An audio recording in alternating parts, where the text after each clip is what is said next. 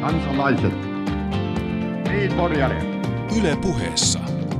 Leikola ja Lähde. Jos tämä asia ei pian selvene, minä menen radioon ja pidän puheen. Perjantaisin kello yksi. Minä olen Markus Leikola ja tuo toinen on Jussi Lähde. Oikein hyvää iltapäivää kaikille. Kuule Jussi, eikö se nyt niin ollut, että Greenpeace saa vihdoinkin kasvot siitä blondista? Tota, niin siis Greenpeace... Viime viikolla siis. Niin, viime viikolla tuli kasvot, ja tota, mutta että äh, Greenpeacein äh, kohdalla kysehän on siis siitä, että pitää kiivetä ylös lipsuvalla pinnalla, ja niin se on muuten politiikassa muutenkin. Tota, lipsuminenhan tarkoittaa samaa kuin, että siitä voi myös pudota. Mm. Heidi Hautala on äh, tänään ilmoittanut ihan vastikään eroavansa ministerin tehtävästä, ja, ja tuota, minkälainen tämä poliittinen harkinta ja poliittinen moraali täm, tänä päivänä nyt sitten Suomessa on? Onko tässä Markus tapahtunut joku muutos? Tässä tapahtuu koko ajan muutosta. Siis kaikki se, mikä ei ole laitonta, mutta mikä on semmoista, josta keskustellaan etiikan ja moraalin puitteissa ja nimissä. Siis mora- moraaliton tai etiikattomuus ei tarkoita tietenkään mitään yhtä ainoata asiaa, niin sehän elää jatkuvasti. Meillä on ollut paljon kaiken näköistä semmoista aikaisemmin, joka ei tänä päivänä tulisi kyseeseen ja jokaisen tapauksen kohdalla ratkaistaan sitten tapaus kerrallaan, että mikä nyt on sitten riittävä peruste. Ruotsissa esimerkiksi pelkästään se, että ei ole maksanut TV-lupaa, on riittänyt ministerieroon. Meillä ei enää ole TV-lupia, mutta jos olisi, niin veikkaisin, että ei sitä kukaan pitäisi riittävänä perusteena kuitenkaan. Onko tässä nyt kyse siitä, että Hautalalla oli niin kuin keltainen kortti jo alla ja, ja tämä sinällään ei olisi ollut eron syy? Joo, ei tämä varmaan niin kuin ydinvoiman kannatuksen muutoksiin liity, vaan Hautalan kannatuksen mm. muutoksiin ja vihreiden. Ja vihreiden harkintaa, koska siinä vaiheessa, kun vihreiden puheenjohtaja toteaa, että Ville Niinistö toteaa, että Hautalan kyky toimia ministerinä on heikentynyt, niin musta tuntuu, että kyllä tässä on nyt enemmän ihan vihreiden kabinettipäätöksestä kuin Hautalan omasta harkinnasta kyse niin se, että Heidi Hautala korosti sitä, että hän ei ole tehnyt virhettä ja näinhän tietysti muodollisesti onkin, mutta koska laki, etiikka ja vielä sitten politiikka on kolme eri asiaa, niin, niin tuota, kolme eri asiaa. Mulle tulee mulle mieleen tästä tuommoinen kolmijako-oppi. Siis tässähän on pohjimmiltaan kyse siitä, että vai onko itse asiassa, että itse tuomiovalta ja niin. Itse asiassa ei ole, koska tota, ainakin oman ymmärryksen mukaan tässä oli kyse ää, asianomistajarikoksesta, eikä, eikä suinkaan ää, puututtu syyttäjän, syyttäjän tuota, ää, harkintavallan alaisena olevaan rikokseen. Eli, eli asianomistaja oli siis Arctia Shipping, Arctic Shipping ja toisin sanoen, toisin sanoen asianomistaja on valtio. Asianomistaja oli valtio eikä suinkaan valtion omistama pörssiyhtiö, koska semmoisessa tilanteessa taas, jos Arctia Shipping olisi ollut pörssiyhtiö, niin – siinä tilanteessa taas ministerin mahdollisuudet ää, harjoittaa valtion ohjausta olisivat olleet olemattomat. Mutta eikö se ole toisaalta jotenkin lohduttava, että meillä on vielä sellaisiakin valtioyhtiöitä, joita voi siis valtioomistaja ohjata, eikä pelkästään niin, että aina todeta, että tulee joku pörssisäännöstö tai muu ristiriitaan sen kanssa? Tota, en mä tiedä. Me varmaan jutellaan tänään siitä, että pitäisikö valtion ruveta perustamaan sellaisia yhtiöitä, joissa poliitikot saisi ihan harjo, harjoitella tuota yritystoimintaa. Se ei niin harjoitusyrityksiä. Niin. Se on onhan niitä simula- ollut. simulaattoreita. Niin. Mutta onhan tällä viikolla sentään, sentään tapahtunut muutakin, vaikka tämä nyt onkin tämän päivän isoin uutinen, niin, niin, niin tota, paitsi Greenpeace, niin myöskin toimeentulotuki on saanut kasvot. En mä tiedä, onko toimeentulotuki saanut kasvuja, mutta semmoinen aika monessa asiassa, siis meillä on menossa semmoiset kansallissylkiäiset. Ennen kun asiaan ajatellaan ollenkaan, riennetään reagoimaan. Mä haluaisin nyt ihan kysyä, että, että tota, missä on ollut keskustelu siitä, että minkälainen on, olisi Suomi tai mikä tahansa maa ilman toimeentulotukea? Minkälainen on, minkälaista elämää vietetään niissä valtioissa, jossa – ihmisillä ei ole varaa asua missään. mihin se johtaa, minkälaisiin yhteiskunnallisiin, yhteiskunnallisiin kuluihin se johtaa. se, että nyt on riennetty julistamaan, että on, on löydetty ihminen, joka jonkun mielestä väärin käyttää hänelle kuuluvia laillisia etuja. Mikä, tähän liittyy myös kysymys, että mikä on toimeentulotuen oikein käyttämistä? Niin, Kun väärinkäyttäminen on helppo määritellä. niin. Tota, eikö väärinkäyttäminen ole sitä, että jos ei ole oikeutta siihen ja yrittää vääryydellä ja viekkaudella ja huijaamisella saada itselleen semmoisia etuuksia? Mutta kun nyt on, ää, nyt, nyt siis media on täynnä tällaisia sanoja, kun tästä kannattaa nyt kaikki, ää, kaikki opiskelijat korvat hörölleen. Tästä viikosta kannattaisi pro-gradutyönä tehdä diskurssianalyysi. Se olisi muuten rumaa jälkeä suomalaiselle medialle. Jussi, sulla on poäng. sano, sanoja keplottelu tai, tai, tai niin kuin vä, viekkaudella tai, tai vääristely. Tämän tyyppisiä sanoja käytetään ilman, että ymmärtääkseni asiasta on, on minkäänlaista tiedon jyvää. Mutta sosiaaliturvan tasohan on yksinkertaisesti määritellä. Se on, se on aina liian korkea siihen asti, kun ne sut itse putoaa sosiaaliturvalle. Markus, sinulla on pointti. Leikola ja Lähde. Osallistu lähetykseen Shoutboxissa. Yle.fi kautta puhe. Mutta tämän viikon varsinaisena aiheena meillä on ne, jotka eivät pääsääntöisesti ole toimeentulotuella ja ne, jotka eivät pääsääntöisesti ole myöskään valtion yhtiöiden kanssa tekemissä, eli yrittäjät ja yrittäminen. Tervetuloa yrittäjyydestä kertovan kirjan Taivas plus helvetti kirjoittajat Mika Mäkeläinen ja Terho Puustinen. Kiitoksia. Kiitos. Pahoittelen jo etukäteen, että koska tässä yrittäjä Leikola on myöskin flunssaisena töissä, niin joudutte ymmärtämään yskän myöskin jossakin vaiheessa. Ymmärrämme.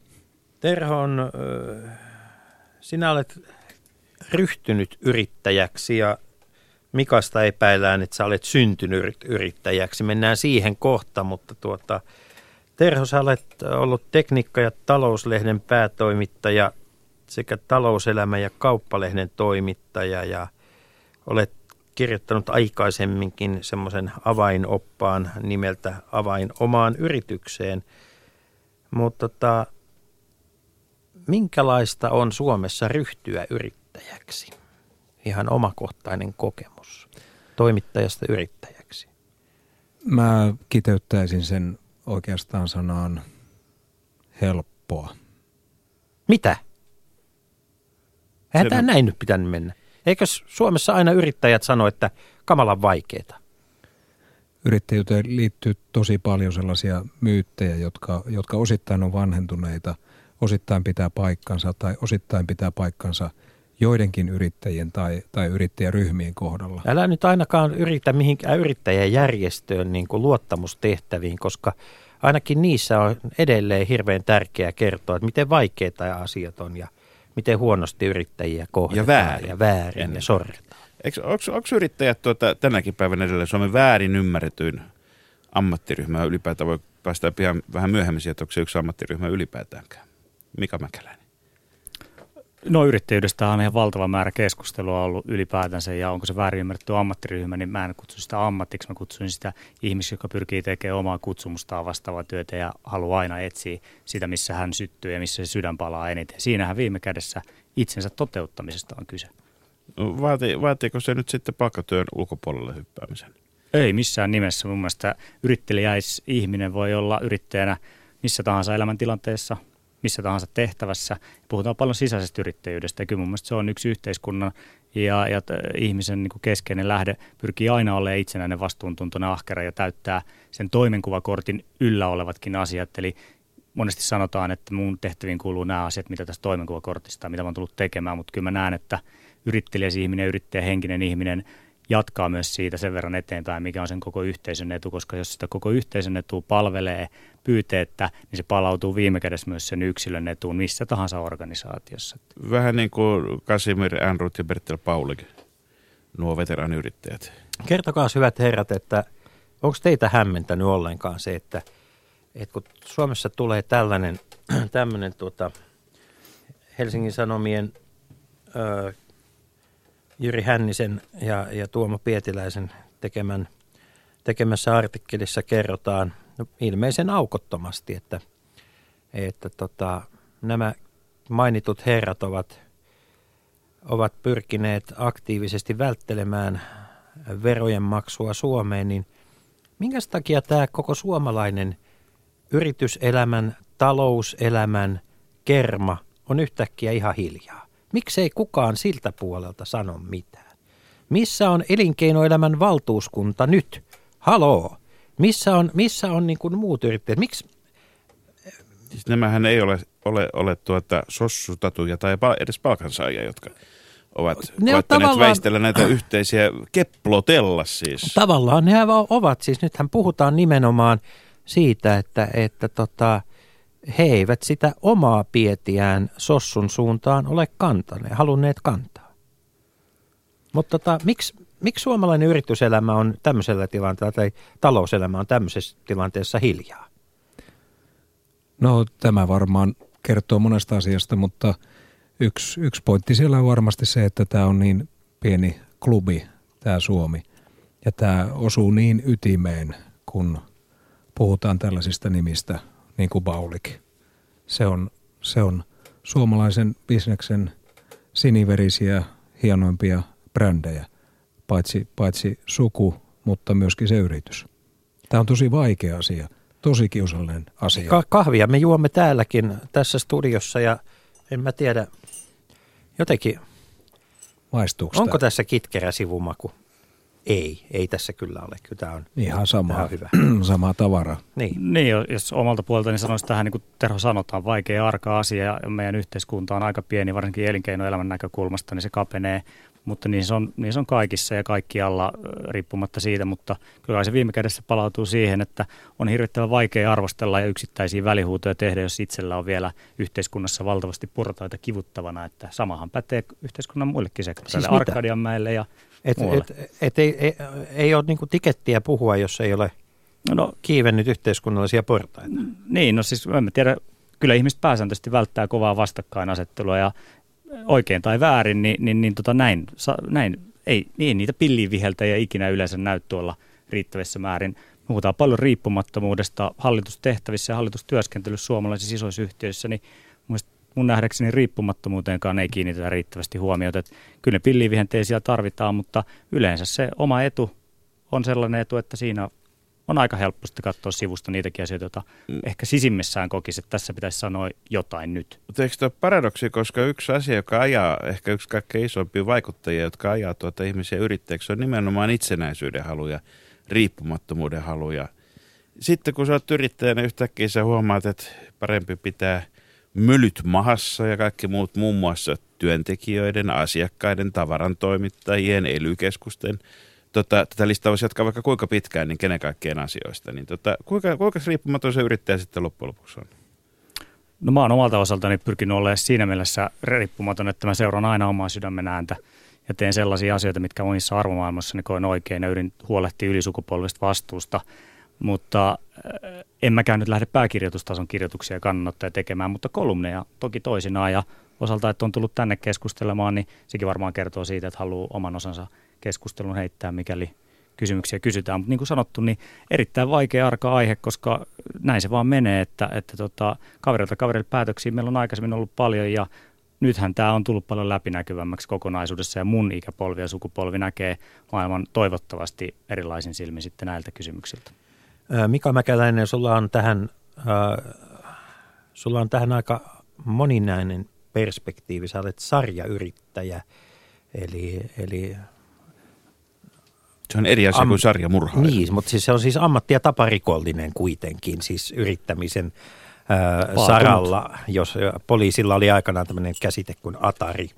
Mutta tota, ja sut on valittu äh, 40 äh, eurooppalaisen nuoren johtajan joukkoon vuonna 2012. Sä oot saanut Young Entrepreneur of the Year tunnustuksen Suomessa, jonka on saanut joukko todella upeita, hienoja muitakin yrittäjiä. Tota, kun sä sanoit, että Suomi on kansainvälistymässä, niin onko se totta? Siis onko suomalainen yritystoiminta kuitenkin edelleen yritystoimintaa meille toisillemme? Onko se suomalaisen yrittäjän haave liian lähellä? Onko se tässä Suomessa? Ollaanko me, ollaanko me edelleen pussin perällä? Miksi meillä kansainvälistä toimintaa harjoittavat vain suuryritykset? No Vai onko mä väärässä? Niin, no kyllä mä sanoisin näin, että jos me katsotaan ylipäätänsä tätä yrittäjyyskulttuurin isoa muutosta ja positiivista muutosta viimeisen viiden vuoden aikana tässä yhteiskunnassa on tapahtunut ihan valtava myönteinen kehityssuunta. Ja sitten jos mä katson noita nuoria tuolla Otaniemessä, Aalto-yliopiston nuoria ja muitakin nuoria, niin niillähän hehkuu kuin silmät mopollamput. Ne puhuu, ne tekee, ne toimii, ne on aidosti kansainvälisesti. Mun ikäpolvi 70-luvulla syntyneet ei ole yhtä niin kansainvälisiä kuin he on. Ja kyllä mun mielestä Suomella on toivoa ja tulevaisuutta näissä kysymyksissä ehdottomasti. Mut, äh, Arvatkaas muuten, Niin. niin. muuten kun tuota katsotaan EUn ja, ja tuota Euroopan keskus, itse asiassa nimenomaan Euroopan keskuspankin tekemä tämmöistä vertailua pienyritysten niin tuota, kannattavuudesta ja pääsystä rahoituslähteille eri maissa ja nimenomaan nämä muutokset, mitkä tässä nyt on ollut sitten eurokriisin myötä, jolloin on selvää, että Etelä-Euroopassa niin tota, ne on nimenomaan pienyritykset, jotka siellä kärsii eniten, mutta arvatkaas, millä maalla tämä kasvu menee tota, tässä euroalueella parhaiten tällä hetkellä pienyrityksillä? Jaa, no Viiden se, pisteen vihje, paremmin kuin saksalaisilla. ei se varmaan Latvia ole ainakaan. No se on Suomi, kuulkaa. Joo. Suomalaiset pienyritykset tuota, hyötyvät aivan tavattomasti alhaisista korkotasosta ja siitä, että täällä nyt on vaikka, vaikka valtiontalous ja kestävyysvaje tuota saattaa olla, mutta ilmeisesti kansalaiset kuitenkin edelleenkin käyttävät rahaa ja jotakin menee, niin, niin tota, sitten jos katsoo julkista keskustelua, niin sehän on täynnä erinäköistä euroskeptisyyttä ja pessimismiä ja muuta tämmöistä. Miten tämä nyt on yhteensovitettavissa, että oikeasti menee hyvin ja sitten samaan aikaan kaikki on pääpersettä? Tämä on, osittain tämä on varmaan meidän geeneissä, tämä negatiivinen kokemus. Hirveän paljon näkee julkisuudessa sekä, sekä kansa valittaa että, että media valittaa erinäköistä asioista. Tuntuu, että me jotenkin niin terapoidaan itsemme sillä, si- itseämme sillä, että, että me etsitään niitä asioita, jotka on, on, on huonosti, vaikka todellisuudessa Suomallahan menee paremmin kuin koskaan, ehkä jos velkaantumista ei, ei huomioida. Tuo, tuokin kertoo siitä, että todellisuuden ja mielikuvien välillä, mitä yrittämiseen tulee, niin on, on suuri ristiriita. Väheksymättä yhtään niitä aitoja vaikeuksia, missä, missä monet yritykset nyt, nyt tässä tilanteessa ja rahoituksenkin takia ovat. Vo, niin, ja ehkä jos jatkaisin tuota, niin voiko olla niin, että siellä on paljon yksilöitä, jotka on aikanaan sanonut oman unelman ääneen, aloittanut matkan, lopettanut pohtimisen ja aloittanut tekemisen. Ja, ja sehän heitä kannattelee, että he on lähtenyt sille matkalle, siellä on varmasti vaikeuksia, siellä on hankalia asioita, mutta he toteuttaa jotain sellaista kutsumusta ja merkityksellistä tehtävää ja sitä kautta saa sitä kasvua aikaisemmin, työllistää itsensä ja hyvässä tapauksessa joukon muita ja siitähän siinä viime kädessä on. Mutta nyt kun on kyse. puhutaan nimenomaan tästä niinku yhteiskunnallisesta ulottuvuudesta, niin, niin eikö silloin niinku tämmöinen yhteinen valuutta ja tavaroiden liikkuminen, eikö se nyt ole pikemminkin valuvikoja tai ei, mutta eikö se nyt ole enemmänkin niin mahdollisuus kuin ihan välttämättömyyskin suomalaisille pienyrittäjille. Ja sitten kun katsoo julkista keskustelua, jossa ei näitä yrittäjiä niin paljon näy, niin kuin Jussi totesi, niin, niin, tota, niin saattaisi saada semmoisia käsityksiä, että se on turmiollisinta, mitä Suomella on tapahtunut. Mä näen lähes päivittäin yrittäjiä, joilla menee oikein hyvin, mutta eihän ne tämmöisenä aikana, jolloin monella menee huonosti niin, niin tuota yrityksessä kuin privaattitalouksissa, niin eihän ne tonne kaduille mene sitä huutelemaan tai, tai tuulettelemaan. En mä tarkoita sitä, että ne tuulettaisiin sitä, että ne menee hyvin, Mm. mutta eikö nyt joku voisi tulla ulos ja sanoa, että pitäkää nyt eurosta eroa ja turpanne kiinni, kun meidän leipä perustuu siihen, että meillä on tehty helpoksi tämä ulkomaankauppa. Se, on- se on jännää. Se, mä luulen, että tämä liittyy siihen, mitä Mika tuossa aikaisemminkin sanoi, että, että me mennään semmoisessa laumassa aina jonkun, jonkun jutun ja kuohun perässä ja on vaikea niin kuin nostaa päätään ylös siitä ja lähteä toiseen suuntaan ja ottaa niitä vastakkaisia. Ja se hetkinen, on vaikeaa olla rohkea, On vaikea. on vaikeaa tehdä aloitteita, mutta eikö nämä ole just näitä yrittäjähyveitä? No, no yrittäjätkin on ihmisiä, ne, nekin menee laumassa. Tuota, pohditaan hetki sitä, että ketkä oikeasti ovat yrittäjiä. Te olette tehneet kirjaanne parikymmentä, parikymmenen yrittäjän haastatteluja. Ja tuota, tänä päivänä siis te, te olette ha- haastatelleet ihmisiä, joilla, joiden unelma on ollut se, että heidän yrityksensä kasvaa. Mutta sitten meillä on ö, valtavasti sellaisia Ja että ihmisiä. pääsee toteuttamaan itse. Niin, kyllä. Sitten meillä on valtavasti sellaisia ihmisiä, jotka ovat tilastoissa yrittäjiä, mutta heille on annettu ikään kuin se yksi yksittäinen tehtävä hoidettavaksi tavalla, jossa he muistuttavat enemmän torpparia kuin yrittäjää. Onks, puhutaanko meillä, pitäisikö meillä puhua niin kuin eri sanoilla niistä yrittäjistä, jotka, jotka pitävät vaikkapa yksittäistä parturituolia tai yksittäistä siivouslaitetta yrittäjänä liikkeellä ja sitten sellaisina, sellaiset ihmiset, jotka taas sitten haluavat olla kasvuyrittäjiä. Onko meillä suomen kielessä valuvika? Pitäisikö meillä olla eri termi näille kahdelle ryhmälle? No en mä koe, että siinä sellaista termiä ei kukaan tarvitse termin takia tehdä työtä ja viime kädessä toivottavasti jokainen, joka niitä tehtäviä tekee, niin tekee niitä niistä lähtökohdista, että se tuntuu hänelle mielekkäältä. On totta, että viime aikana kehitys on ollut se, mikä maailman murros on. Että aika moni on joutunut ottamaan vastaan sellaisia tehtäviä olosuhteiden pakosta, joka ei ole välttämättä ollut se alkuperäinen ajatus.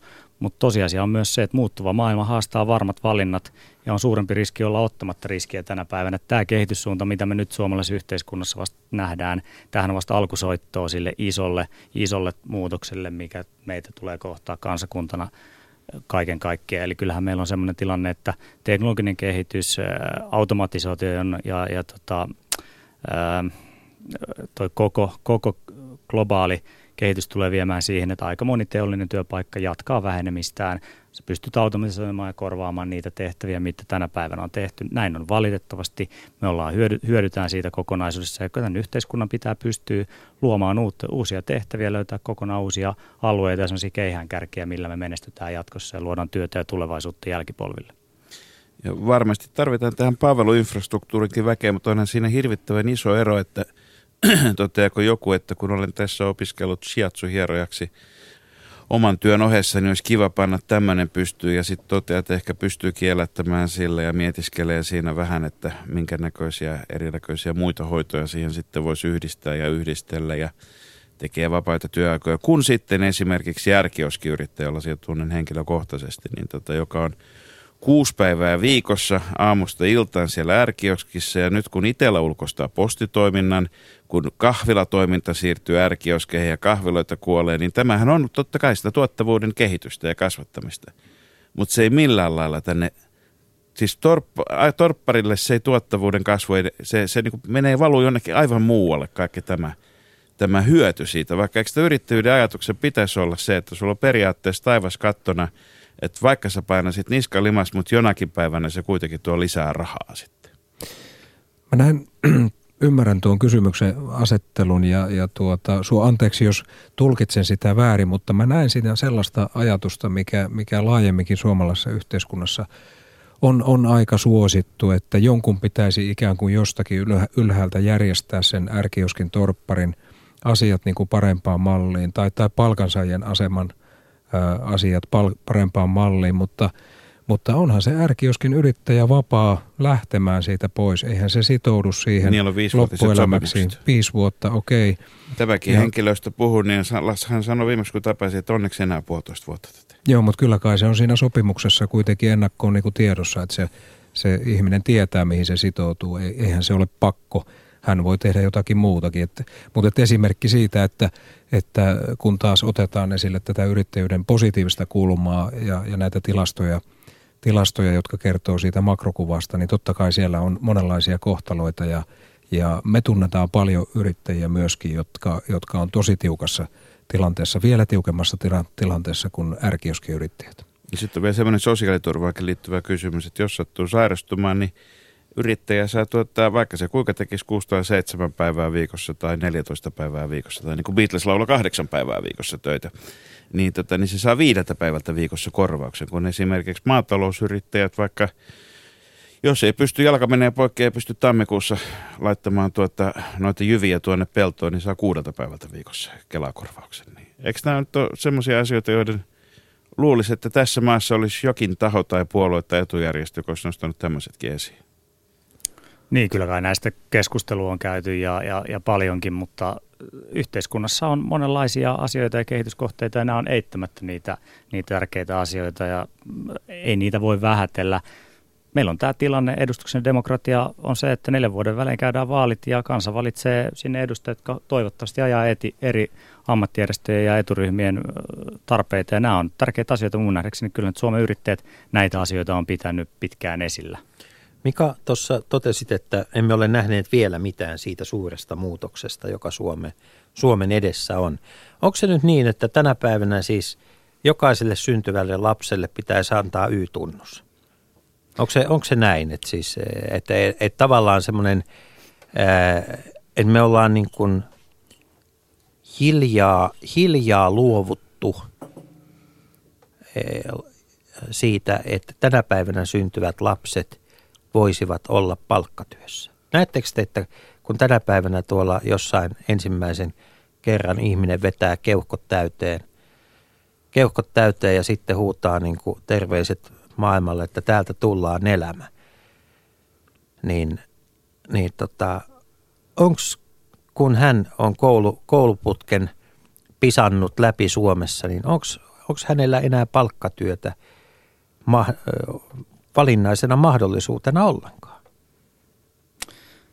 Joo, erittäin, erittäin hyvä ja tärkeä kysymys. Siis jos katsotaan nykytilannetta, niin mun nähdäksesi me eletään joko niin kuin alkua tai jonkun vaiheen eteenpäin mennyttä hetkeä, että kolmas teollinen vallankumous on täällä. Digitalisaatio tulee muuttaa ja murtaa kaikki rakenteet, mihin se koskee ja ulottaa. Ja se on antanut tietysti monenlaisia vaikutteita nyt jo meille. Me ollaan nähty arabikadun vallankumouksia, me ollaan nähty isojen yritysten vaikeuksia, vaikeuksia ja kilpailu on äärimmäisen kovaa. Ja se tulee muuttaa syly ihan viime kädessä sitten myös ihan kenen tahansa elämää näiden vuosikymmenien varrella. Näin se vaan on, mutta pitää muistaa, että kun vanhat rakenteet sortuu, niin se luo mahdollisuuksia, todella isoja mahdollisuuksia luoda uutta. Ja siitähän tässä on kyse. Nyt me tarvitaan yksilöitä, jotka tarttuu niitä mahdollisuuksiin, tunnistaa, lähtee kulkemaan niitä kohti ja toivottavasti tämä yhteiskunta tekee sen tien mahdollisimman tasaiseksi niillekin, joille se asia ei onnistu. Ja meidän tulee huolehtia myös niistä joille se matka käy, käy liian vaikeaksi syystä tai toisesta, mutta tarvitaan ennakkoluulottomia rohkeita ihmisiä käyttää ne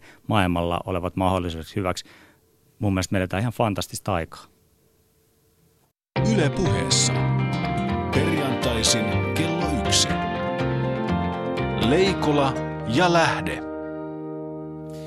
Ja meillä on tänään puheena yrittäjyys ja vieraana studiossamme Taivas plus Helvetti-kirjan yrittäjyyttä ja, ja tuota, pariakymmentä yrittäjätarinaa käsittelevän kirjan tietokirjailijat Mika Mäkeläinen ja Terho Puustinen. Tuossa kun Mika sanoit, sanoit että tuota, tarvitaan niitä ihmisiä, niin nyt on pari muuta tämmöistä kansainvälistä vertailutilastoa EUn tekemästä PK-yritysbarometriselvityksestä, josta, josta tuota käy ilmi, että, että tuota, on joitakin maita – joissa palkansaajien valmius kuvitella itseään yrittäjinä on paljon korkeampi kuin toisestaan vaihtelee. Mielenkiintoista, että Ruotsi on ihan kärkipäässä siellä. siellä. Siis toisin sanoen, sanoen on ihmisiä, jotka voisivat ajatella itsensä yrittäjänä selvästi enemmän kuin meillä. Mutta sitten mielenkiintoista, jos katsotaan sitten ammattikorkeakoulusta valmistuneiden ihmistä, kun niitä kysytään, että onko teillä ollut yrittäjyyskoulutusta tai opetusta jonkun verran, niin Suomi on kärjessä siinä. Suomessa on Euroopan eniten tätä opastusta ja oppia siihen – ja tuoda esiin, mutta sitten se ei niin kuin realisoidu semmoiseksi haluksi, kyvyksi tai kuvitelmaksi lähteä. Mistä tämä johtuu? Tämä on ensinnäkin tämä on hurjan hyvä uutinen. Uusi, uusi tieto mulle. Tosi, tosi hieno juttu, että amkilaiset, amkilaiset kokee, että, että tämä nyt on ollut, ollut ainakin niin kuin määrällisesti He sanovat, paljon. että heillä on ollut sellaista koulutusta. Joo. Se, että onko se sitten toimivaa tai käytännönläheistä, se on toinen. Se on toinen juttu, se on ihan se totta. selviää vasta myöhemmin. Mm. Tiedän myöhemmin. eräänkin am- amkkilaisen, joka esimerkiksi tuota teki tämän harjoitustyönsä yrittäjyyskurssilla SAK on tota, työturvallisuustavoitteista. No niin, se on ihan tärkeä aihe sekin, ei, ei huono. Joo, siis kyllä, kyllä varmastikin on hyvä kysymys kaikessa meidän Suomen koulutuksessa, että, että mikä, miten se määrä sitten kääntyy laaduksi. Ja, ja tuossa on hyvä syy niin kuin epäillä, että välttämättä se ei ole kääntynyt se määrä laaduksi. Toki on niin, että, että kyllä, kyllä Suomessa mä väitän, että nuorten suhtautuminen yrittäjyyteen tänä päivänä on ihan toista kuin mitä se oli 10 vuotta sitten tai 15 vuotta sitten, kun Nokia ja, ja Sonera oli, oli huippufirmoja. Kaikki halusi tehdä uraa siellä. Ja yksi syy omaan kiinnostukseeni tähän, tähän aiheeseen sytyke oli se, kun mä kuulin niin usein sanottavan, että yrittäjät on tämmöisiä B-luokan tyyppejä, jotka ei pääse näihin hienoihin firmoihin töihin. Ja mä olin tavannut sen verran paljon yrittäjiä, että mä tiesin, että tämä ei pidä paikkaansa. Se on ihan jotakin muuta se jengi siellä. Ja tästä lähti mun, mun niin kuin haluni perehtyä tähän asiaan ja tuoda esille myöskin tätä yrittäjyyden positiivista kulmaa. Nuoret on, mä väitän, hyvin kiinnostuneita yrittäjyydestä. Varmastikin on esteitä ja, ja vielä tarvitaan paljon rohkaisua ja kan, kannast, kannut, kannustusta. Ja, ja tuota, osittain se jo näkee, se jo näkyy tässä, tässä startup-pöhinässä, mitä, mitä Suomessa alkaa jo olla monellakin paikkakunnalla. Meillä kuitenkin peliä, pelialankin liikevaihto alle miljardia. Meillä on tota, muutama tuhat ihmistä vaan pelialalla. Startup on toki laajempikin käsite kuin vain pelkästään peliala, mutta vaikka laskettaisiin bioalat ja muut kaikki mukaan, niin se on aika, aika, aika pientä kuitenkin. Ennen vanhaan sanottiin jopa perheyhtiössä sillä lailla, että nuoren miehen tai naisen, useammin silloin miehen ennen vanhaa, mutta nykyään kumman hyvänsä, niin tota, pitäisi ensin opiskella ja sitten sen jälkeen lähteä vieraalle töihin. Ja sen jälkeen, ja tota, tietysti mielellään vähän yritysvakoilla ja saada kaikki muut salaisuuksia silleen haltuunsa, mutta nähdäkseen millaista se oikea työnteko on ja muuta ja saadakseen oppia ja kokemusta alan käytännöstä ja sitten vasta tulla sinne omaan perheyritykseen. Tuota, onko meidän ongelmamme ei suinkaan se, että nuoret heti koulusta valmistuttuaan – eivät mene riittävästi yrityksiin, vaan se, että keski-ikäiset eivät lähde yrittäjiksi siinä vaiheessa, kun on jo jotain osaamista takana, mutta vielä elämä edessä.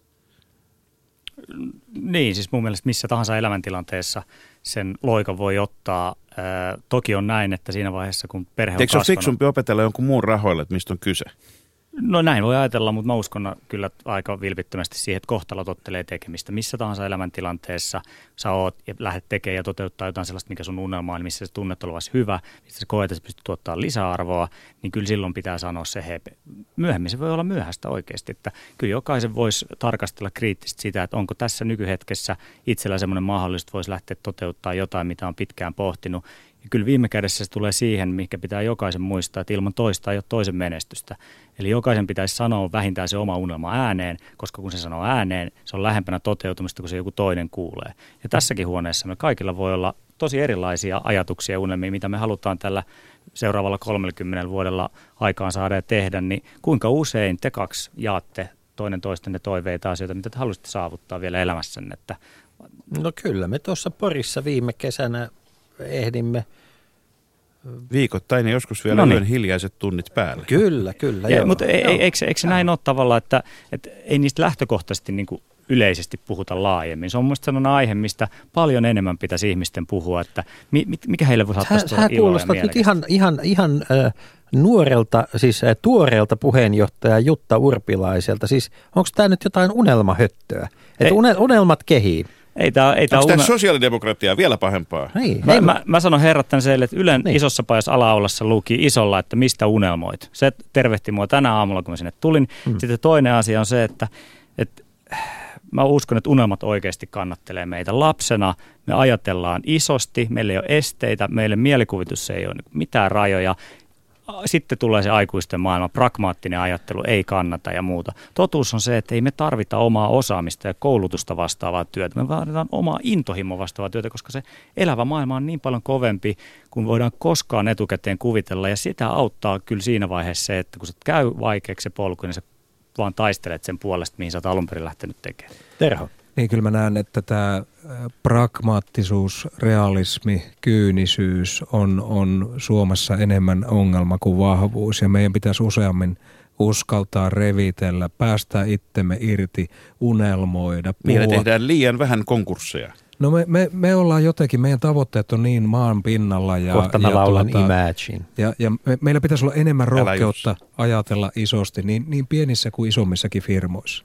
Hei tota, mennään nyt tähän. Te kävitte, että no Terho on journalistina ja Mika, Mika sitten taas kanssayrittäjänä tavannut valtavan määrän yrittäjiä. Sitten tätä kirjaa varten teitte, teitte töitä ja Terho kirjoitit äh, niin kuin lukuisten sellaisten niin kuin yrittäjä, ihmisten yrittäjätarinan pitkältä matkalta. Kertokaa nyt näistä esteistä, mitä nämä ihmiset on kohdanneet. Se on paljon hienoja vaikeuksia kautta Niin, onko ne, onks ne siis, et mitkä on ne todelliset, onko ne todelliset yrittämisen esteet Suomessa, onko ne, onks ne tätä kyynisyyttä vai pykäläviidakkoa? Vai pään sisäisiä? Niin. Siellä on, siellä on ihan näitä kaikkia asioita. Siis yhtä lailla kuin yrittäjyyteen on kymmeniä tuhansia erilaisia polkuja, ö, erilaisessa vaiheessa lähtöjä, niin siellä on myöskin kymmeniä tuhansia erilaisia esteitä. Pään sisällä on yksi iso este. Se on useimmiten se iso ja ratkaiseva este. Et ihminen, ihminen ei usko olevansa Usain Bolt. Ö, no, tai Mika Mäkeläinen. Niin. Mutta En minä nyt kuitenkaan Niin. tässä näin. me, meillä on sellaista, me, meidät on ainakin meidät 60-70-lukulaiset osittain vielä on kasvatettu sellaiseen vaatimattomuuteen, että älä, älä nyt vaan niin älyttömästi yritä tai älä, älä nyt ainakaan erotu ihan tolkuttomasti siitä muusta jengistä. Että meillä on sitä vaatimattomuuden, luterilaisuuden taustaa vielä paljon, mutta me ollaan pääsemässä siitä pikkuhiljaa ihan positiivisesti irti. Tota, jos ajatellaan näitä esteitä, niin mitä sellaisia yhteiskunnallisia esteitä teillä tuli näitä, näitä haastatteluja tehdessänne vastaan? Näkyykö sieltä jotain sellaisia, sellaisia vinkkejä suomalaisille puolueille, jotka omia ha, puolueohjelmiaan ja ha, tulevan hallituksen hallitusohjelmaa paperille raapustellessaan voisivat, voisivat ottaa huomioon? Kyllä, kyllä siellä tuli paljonkin ja, ja tuota, mm, Nyt puoluetoimistoissa kynät esiin, terottakaa ne myös. Se oikeastaan suurin ongelma on, on tämä henkinen, henkinen ongelma ja, ja tuota, oli hyvin huolestuttavaa ja, ja silmiä avaavaa kuunnella monen yrittäjän aivan aitoa tilitystä siitä, miten vihamielisenä jopa he kokee, kokee tämän ilmapiirin. Ja joillakin aloilla tämä tilanne vielä niin kuin erityisesti korostuu. Osa yrittäjistä kokee Ketkä ihan... ne on ne, jotka vihaa yrittäjiä? Ketkä pitävät vihapuhetta yrittäjiä kohtaan? netissä paljon. Mm, media suhtautuu osittain hyvin kyynisesti, sanoisin enemmän kuin vihamielisesti yrittäjyyteen. Ja, ja tuota, mutta yrittäjät kokee tämän hyvin ahdistavana ja, ja kokevat sen niin, että eivät saa riittävästi arvostusta. Ja sekään ei olisi ongelma, ellei tulisi niin kuin jatkuvasti lainsäädännön, lainsäätäjien taholta uusia esteitä. Joillakin toimialoilla, johon mä viittasin, otetaan nyt elintarvikeala vaikka tai, tai ravintolat, niin ne saattaa olla ihan kohtalokkaita. Joku kymppitonnin lisäinvestointi, mitä viranomainen vaatii, mitä välttämättä Keski-Euroopassa ei lainkaan vastaavassa tilanteessa vaadittaisi, niin, niin se, voi, se voi katkaista sen uupuneen yrittäjän selän ja se loppuu se homma siihen. Mutta nyt sä olet kertonut, mikä on ongelma. Onko teillä ratkaisuehdotuksia? Miten me voidaan, miten me voidaan ratkaista tämmöistä? Tuodaan sieltä Keski-Euroopasta virkamiehet tänne. Ja, Mutta Otetaan nyt konkreettisesti No mä- esimerkiksi tuosta ravintolapuolesta, Niin. josta nyt on ollut julkisuudessakin se, että huippuravintoloissa ei, ei to, on tota, ollut tämmöistä laitonta könttäpalkkausta, ei ole maksettu ilta- ja viikonloppulisia, niin pitäisikö sallia se, että, että tota, iltatunneista, sunnuntai-tunneista, kaikista muista, niin saa maksaa mitä haluaa, että siinä ei ole mitään säätelyä tarvittaisi. Jolloin tuo olisi enemmän työpaikkoja, ravintola toisi enemmän auki, ihmiset kuluttaisi enemmän palveluihin. No, mitä, mitä mieltä itse oot Ei, yrittäjänä? kun, ne kysyttiin teiltä. Tota, eh, joo, mä en tarkoittanut tätä, kun mä otin esille näitä esteitä. Se- Tässähän siellä- törmää yleensä kaksi eri intressiä, siis eihän tässä ole sen Niin monimutkaisemmasta. tekee. Ja usein on sitten kuluttajan suoja taas toisinpäin, että jos vaaditaan sitä, että pitää pitää aina kumihanskat kädessä ja vaihtaa eri veitsi ravintolan keittiössä, kun vaihdetaan ruokalajista toiseen, ettei bakteerit leviä ja muuta, niin Hmm. kyllä näissä yleensä niin joku kaunis ja hyvä tarkoitusperä, eikä kiusaaminen pelkästään ole takana, mutta, mutta, mutta totta kai sitten, jos näitä säännöksiä pinotaan, pinotaan vino pino päällekkäin, niin yhteensä se on aika kallis pieti. Mm. Totta, totta sekin. Niin, tässäkin keskustelussa me nähtiin, kuinka vaikea aihe tämä on. onko, suomalaisen, tarvi- vastausta. tarvitaan. Mm. onko suomalaisen helpompi lähteä yrittäjäksi muualle kuin yrittää Suomessa? Onko tämä... Niin, no mun mielestä tämä, mä ehkä sanoisin tässä kohtaa näin, että, että en mä usko, että kukaan jättää sen takia lähtemät yrittäjäksi, että verotus on liian korkea tai se on sopiva tai se on liian alhainen siinä alkuvaiheessa, kun sitä yritystoimintaa aloitetaan, niin kus, tuskin kukaan sitä pohtii. Se on sitten myöhemmin, kun yrityksessä on kassavirtaa ja muuta ja iso, isommat yhtiöt pohtii niin kuin omia toimipaikkoja ja asioita, missä tehdä. Mutta jos puhutaan nyt pienistä ja keskisuurista yrityksistä, niin, niin on se pienempi juttu. Kyllä se on enemmän kiinni siitä, että, että se lähtee yksilöistä. Mikään rakenne ei meitä tule pelastaa, vaan yksilöt, jotka uskoo parempaan tulevaisuuteen ja lähtee rakentamaan sitä tulevaisuutta itselleen sitä kautta jälkipolville. Että en mä, en mä haluaisi liikaa osoittaa rakenteisiin, mutta kyllä sen verran tietysti täytyy sanoa, että kyllä tässä äh, on aika semmoinen ikävä kehityssuunta ja kehityskulku ole olemassa ja toivoisi, että semmoista kriittistä tarkastelua rakenteiden sisällä käytäisiin, että onko kaikki nyt niin kuin perusteltua. Mutta ehdotuksia. Mitä puretaan? Mitä, mitä poistetaan? Mitä lopetetaan? Tällä hetkellähän kaikki poliitikot etsii lakeja, joita voitaisiin lakkauttaa niin. ja purkaa ja poistaa. Mä, mä haluaisin palata tähän, tähän henkiseen puoleen ja, ja mä olen vilpittömästi sitä mieltä, että meidän pitäisi nyt – sen sijaan, että me revitään täällä toisemme niin kuin kappaleiksi, työ, työväki ja teollisuudet, palvelut ja muut ja, ja näitä vähiä, vähäisiä ja väheneviä resursseja täällä, täällä niin kuin tapellaan keskenämme, niin meidän pitäisi oikeasti miettiä sit, sitä, että miten me voitaisiin yhdessä Suomena ja, ja tiiminä saada enemmän hyvää aikaiseksi. Ja, ja mä olen sitä mieltä, että, että me tarvittaisiin, meidän pitäisi antaa enemmän tilaa niille, jotka pystyy saamaan isoja asioita aikaiseksi, koska siitä hyötyy myöskin toiset. Leikola ja Lähde. Yle Puhe.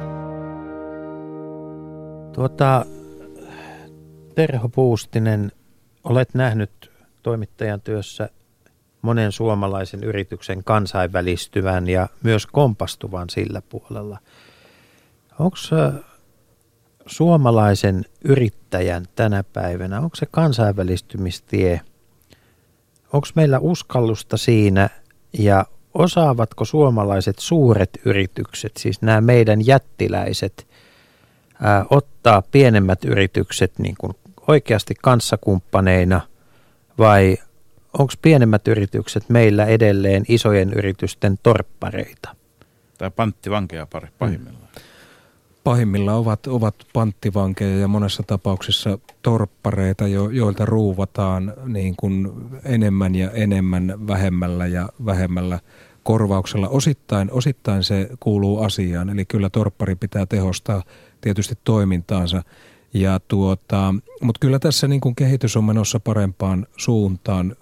Ehkä nuoremmat 70- tai 80-lukun, 80-lukulaiset yrittäjät varsinkin, niin – niin tuota aidosti ajattelee jo globaalisti ja lähtee, lähtee sitä firmaansa viemään maailmalle. Isoilta yrityksiltä toivoisi enemmän jeesiä näille yrityksille niin täällä Suomessa kuin sitten vienti, vientimarkkinoillakin. Hyviä esimerkkejä kyllä on, että, että tämä on menossa eteenpäin, mutta riittääkö aika, aika niin, niin tuota, kyllä vähän huolestuttaa. Tuossa kun sanoit 70- ja 80-lukulaisista, kuuntelin Mikaa hetki sitten, joka puhui innostavasti, että tarvitaan innostusta ja ja, ja tota, ihmisiä, jotka saa suuria aikaa. Musta tämä kuulostaa ihan 60-lukulaiselta puhelta. Siis onko yrittäjyys nyt tämän päivän eh, rauhan ja edistyksen aate? Tota, onko se se sama palo, jossa ihmiset toteuttivat itseään politiikan, ideologian, aatteiden maailmassa edistääkseen tota, varmaan omaa hyvää oloakin, mutta tota, myöskin muita isompia asioita. Säkin sanoit tota, sitä, että viime kädessä tämä kaikki palautuu yhteiseksi hyväksi. Tota, näetkö nämä yhtäläisyydet? Joo, mielestä kyllä tuossa jotain yhtäläisyyksiä varmaan löytyy ihmisellä itsensä toteuttamisen kautta, mutta kyllä mä niin kuin edelleen vahvasti uskon siihen, että ei tämän kautta eikä mitään muuta reittiä ole kuin se työn ja yrittelijäisyyden tie. Et jos me halutaan luoda työtä ja tulevaisuutta, erityisesti tulevaisuutta nuorille, niin meidän täytyy pystyä luomaan uusia lähtöjä. Ja mistä se tulee? Ei se tule rakenteista, se tulee yksilöistä, yksilön tekemistä valinnoista ja siitä, että he ottaa riskiä. Mä tuossa aikaisemminkin sanoin, että iso riski tänä päivänä on se, että ei ota riskiä. Ja jokaisen yksilön pitäisi pohtia sitä omassa elämässään eri elämänvaiheissa, että onko mulla sellaista osaamista tässä nykyhetkestä, mä voisin lähteä toteuttaa ja tekemään itse yksin tai jonkun ystävän kanssa. Ja sitten ennen tota tauko, taukohetkeä, niin mä olisin sen sanoa, kun kysyit yksittäisiä neuvoja, että miten voisi yrittäjyyttä edistää, niin siihen mä ehkä haluaisin sanoa sen, että kyllä tämän yhteiskunnan yksi ongelma on se, että me yritetään nettiä aina nopeasti yksittäisiä korjauksia ja tehdä, tehdä tota siellä muutoksia, että Kyllä me aidosti tarvittaisiin yli hallituskausien meneviä suunnitelmia. Se on toki vaikeaa, mutta jos lähdetään korjaamaan yhtä yksittäistä asiaa, jos on niin kuin jo paljon ongelmia ympärillä, niin ei se, ei se parane, ei se muutu. Me tarvittaisiin todella paljon kauaskantoisempia ja perusteellisempia muutoksia. Et jos tästä heittää jonkun yksi, kaksi ehdotusta, niin sillähän ei ole mitään merkitystä. Mutta eihän tuota, että pelkästään sääntelykysymys voi olla, koska Ruotsi, niin kuin kaikki tietää, siellä on iso, isossa kuvassa on Henkka Maukat ja Ikeat ja muut, jotka vallottaa maailmaa ja pienemmässä mitassa on bändejä ja muusikoita ja muita, jotka siis, ja niin kuin sanottu, että ruotsalaiset voivat ajatella itseään hyvinkin yrittäjähenkisinä ja kukaan ei varmasti mene väittämään, että se johtuu siitä, että Ruotsi on niin vähän säätelykeskeinen yhteiskunta. Millään muotoa, niin tota, ainakaan se kuva, mikä minulla on Ruotsista, niin tota, ei vastaa, vastaa sitä. Mä olisin, mä olisin palannut kuitenkin tähän edelleenkin, edelleenkin tavallaan tähän, että miten niin kuin tänä päivänä digitalisoituvassa, globalisoituvassa yhteiskunnassa, jossa kuitenkin esimerkiksi koko tämä Euroopan unionikin perustettiin alun perin sitä varten, että jos Saksa ja Ranska käy keskenään hirvittävän paljon kauppaa, eli saksalaiset ja ranskalaiset yrittäjät, niin eipä siinä paljon huvita lähteä sotimaan silloin, niin Onko niin, että, onko niin, että tämmöinen yrittäminen ja lisääntyvä yrittäminen, että se on myöskin sitten niin kuin maailmanrauhan kannalta, kannalta tuota, ja vakauden kannalta ja kestävän kehityksen kannalta parempi tie kuin esimerkiksi kiivetä sinne öljynporaustorniin? Varmaan näitä kaikkia keinoja, keinoja ja, ja tuota erilaisia tarinoita tarvitaan. E, eipä, eipä nyt liioitella, eipä nyt sorruta liiottelukaan tässä, kun yrittäjyyttä koitetaan edistää, että eiköhän tämä ole vain yksi niistä muodoista, joita ihmisen elämät ja, ja kohtalot on, on niin kuin aina, aina vuosituhansien varrella tuota, hakeneet. Tuossa kun puhuttiin tuosta 60-lukulaisuudesta, niin onhan tässä tietysti tavallaan nähtävissä sitä, että, että aina me haetaan jostakin jotakin sankareita ja kun kommunismi on kuollut, niin – Che Guevara ei olekaan enää niin kova juttu, mutta Steve Jobs on se juttu, että me ihaillaan niitä ihmisiä, jotka muuttaa maailmaa ja yrittäjät on tänä päivänä hyvin pitkälle niitä ihmisiä, jotka Nähdäänkö muuttaa maailmaa. 30 vuoden päästä teinejä Steve Jobs teepaidoissa niin, että ne ei taju mistään mitään, mistä alkujaan oli kyse? Se on Näin mahdollista. Siinä käy, hyvin, hyvin niin. todennäköistä. Niin. Se on hyvin Mutta todennäköistä. Tota, kansainvälisesti, siis sisällissodista toipumisessa yhteiskunnilla, niin – se yrittäjyyden virjäminen on, on yksi keskeisiä onnistumismittareita, että onko siellä mahdollisuus, onko siellä pankkilaitos toiminnassa, onko, onko saadaanko niin kuin yhteiskunnalliset olot oikeusvaltion osalta sillä tavalla turvallisiksi, että siellä voidaan ryhtyä yritystoimintaa harjoittamaan. Ja, ja, tota, ja sitten tullaan tähän, onko olemassa muualla – vaurastuneita ää, työn, työntekijöinä yrittäjyyttä tai yrittäjinä yrittäjyyttä oppineita ihmisiä, jotka sisällissodan tai sodan jälkeen palaavat paluumuuttajina alueelle. Et tota, eikö tämä nyt ole tavallaan niin kuin parasta rauhantyötä, mitä, mitä me voidaan maailmalle tehdä, mitä enemmän meillä olisi etnisiä ravintoloita täällä – niin, että, että me, me saataisiin siis niin kuin, saataisiin tätä, jos, jos me ajatellaan esimerkiksi Somaliaa, niin siellä kuitenkin on jo valtavasti yritystoimintaa, jotka, jo, joilla on suomalainen tausta. Ne ihmiset on asuneet täällä, ovat osin palanneet sinne joko hallinnon puolelle tai yrittäjiksi. Saavat odottaa suomalaista oikeusvaltiota yritystoiminnan takajaksi. Niin. Että tota, mua, mua kiinnostaa vaan se, että kun tämä yritystoiminta nähdään aina kuitenkin jotenkin tämmöisenä paikallisena, että missä, missä on se niin kuin yrittäjyyden ilosanoman globaali, globaali, ää, globaali puoli. Jos me ajatellaan niin kuin, Joka globaali puoli yleensä näyttäytyy sitten globaaleina suuryrityksinä niin. vaan. No si- siinä on varmaan sitä, että yrittäjällä on ollut niin kova – kiire ja meilläkin, niin, niin ensin saada sitä ilosanomaa täällä paikallisesti, että ei ole, ei ole sitä globaalia näkökulmaa ehtinyt, ehtinyt vielä siihen sitten ottamaan mukaan, mutta, mutta meilläkin on vähän siihen liittyviä ajatuksia, vai mitä Mika? Niin viittatko lahjoitusmekanismeihin Tai, vai? taivas plus helvettiin viittaa. Niin, no joo, Mm. toki näin. Eli jokaisen, Onko Taivas plus Helvetti Goes Global seuraavaksi ohjelmassa? No se, sekin saattaa olla. Ei, Valtakunnallisesti jos ajatellaan, mitä täällä tehdään, niin mehän lahjoitetaan jokaista ostettua kirjaa kohden toinen kirja valmistuvalle nuorelle. Ja se alkuperäinen syy, miksi tätä kirjaa lähti tekemään, oli se, että mä olin vuosikausia käynyt kouluissa puhumassa yrittäjyydestä, työelämästä, taloustaidoista. Ja tuli semmoinen tunne, että haluaisin tehdä sellaisen kirjan, minkä olisi itse halunnut aikanaan lukea. Ja meillä on nyt te, eilen lahjoitettiin 1500 kirjaa kaikille Espoon valmistuville abeille muun muassa. Eli, eli, se Eli on tämä on yksi poikkeuksellisesti siis asiakaslähtöisesti syntynyt kirja. Kyllä tässä on näin, näin, näin, näin käydessä. Näin on päässyt käymään. Joo, ja se on, se on tosi, tosi, tosi iso tärkeä asia, että jos siellä, siellä pystyy, pystyy rakentamaan niille nuorille näkökulmaa siitä uskoa, toivoa ja siitä omasta tulevaisuudesta ja avata niitä ajattelun ikkunoita, niin se on tosi iso asia. Mä haluaisin sanoa tuosta kansainvälisestä puolesta vielä sen verran, että se yhtenäväiskulttuurin aikahan on ohi sillä lailla, että jos mä katson äh, omaa lähipiiriäni ja muuta, niin kyllä se siellä on. Me kaikki eletään noiden sähköisten medioiden kautta semmoisessa maailmankuvassa, että jos me ei seurata paikallismediaa, niin me seurataan monia medioita, jotka puhuu yrittäjyydestä ja niistä asioista, mitkä meitä kiinnostaa kansainvälisesti ja en, en mä itse ainakaan erottele, erottele enää niitä kahta asiaa toisistaan. Näin Eli yrityksen kivijalka voi olla kansainvälinen. Monen, itse asiassa me tunnetaan Mikan kanssa moni, monia nuoria naisia.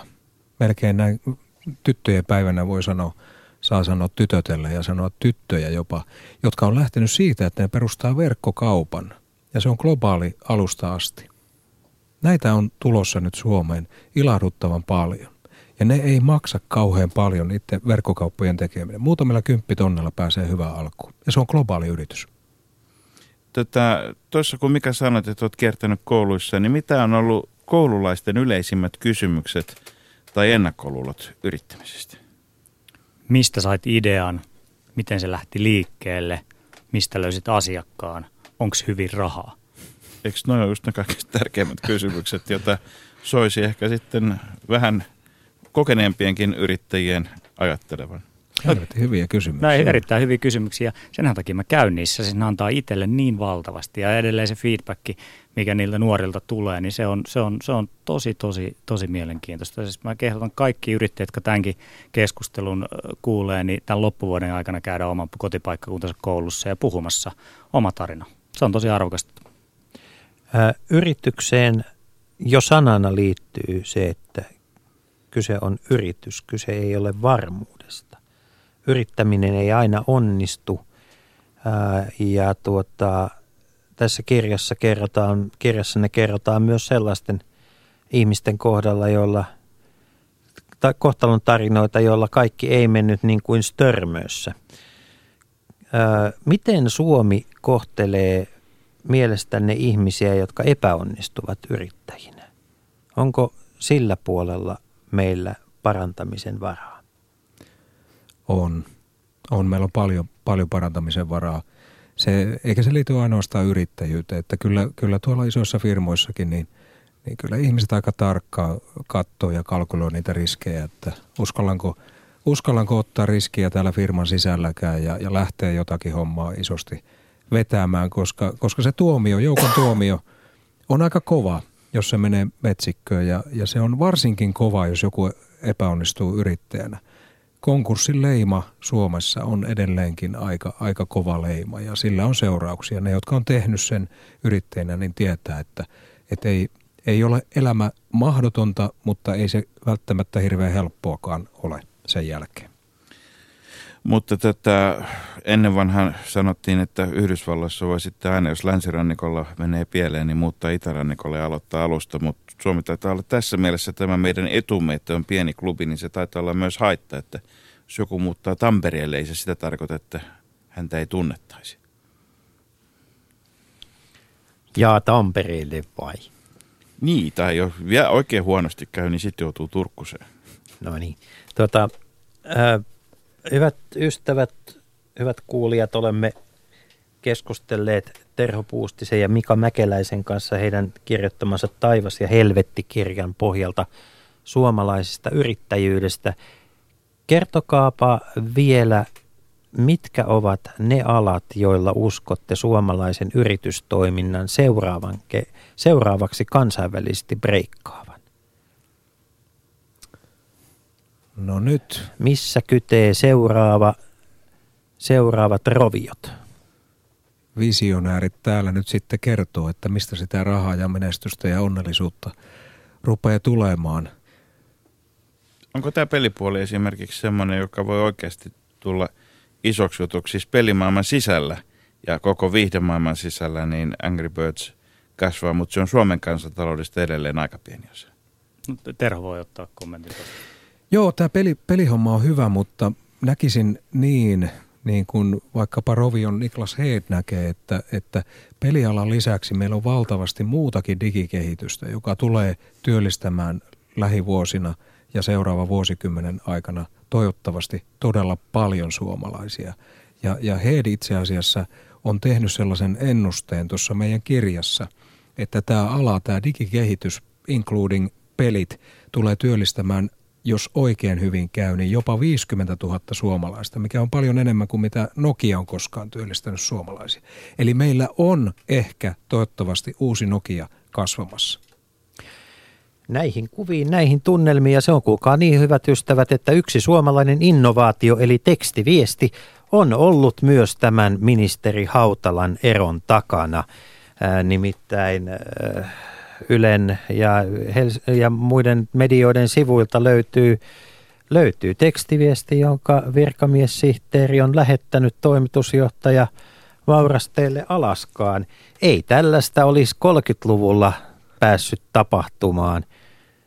Silloin olisi asiat sovittu klubilla ihan hissukseen herrain kesken, eikä olisi jäänyt minkäänlaista digitaalista jälkeä riivaamaan. Niin, on se hyvä, että tuota NSA ei ole ainoa, joka selvittää, mitä tekstiviesteihin on kirjoitettu kuitenkin. Että saadaan ne ihan tänne kotimaisenkin kansanvallan armottomien myllynkivien pyörinnän käyttöön.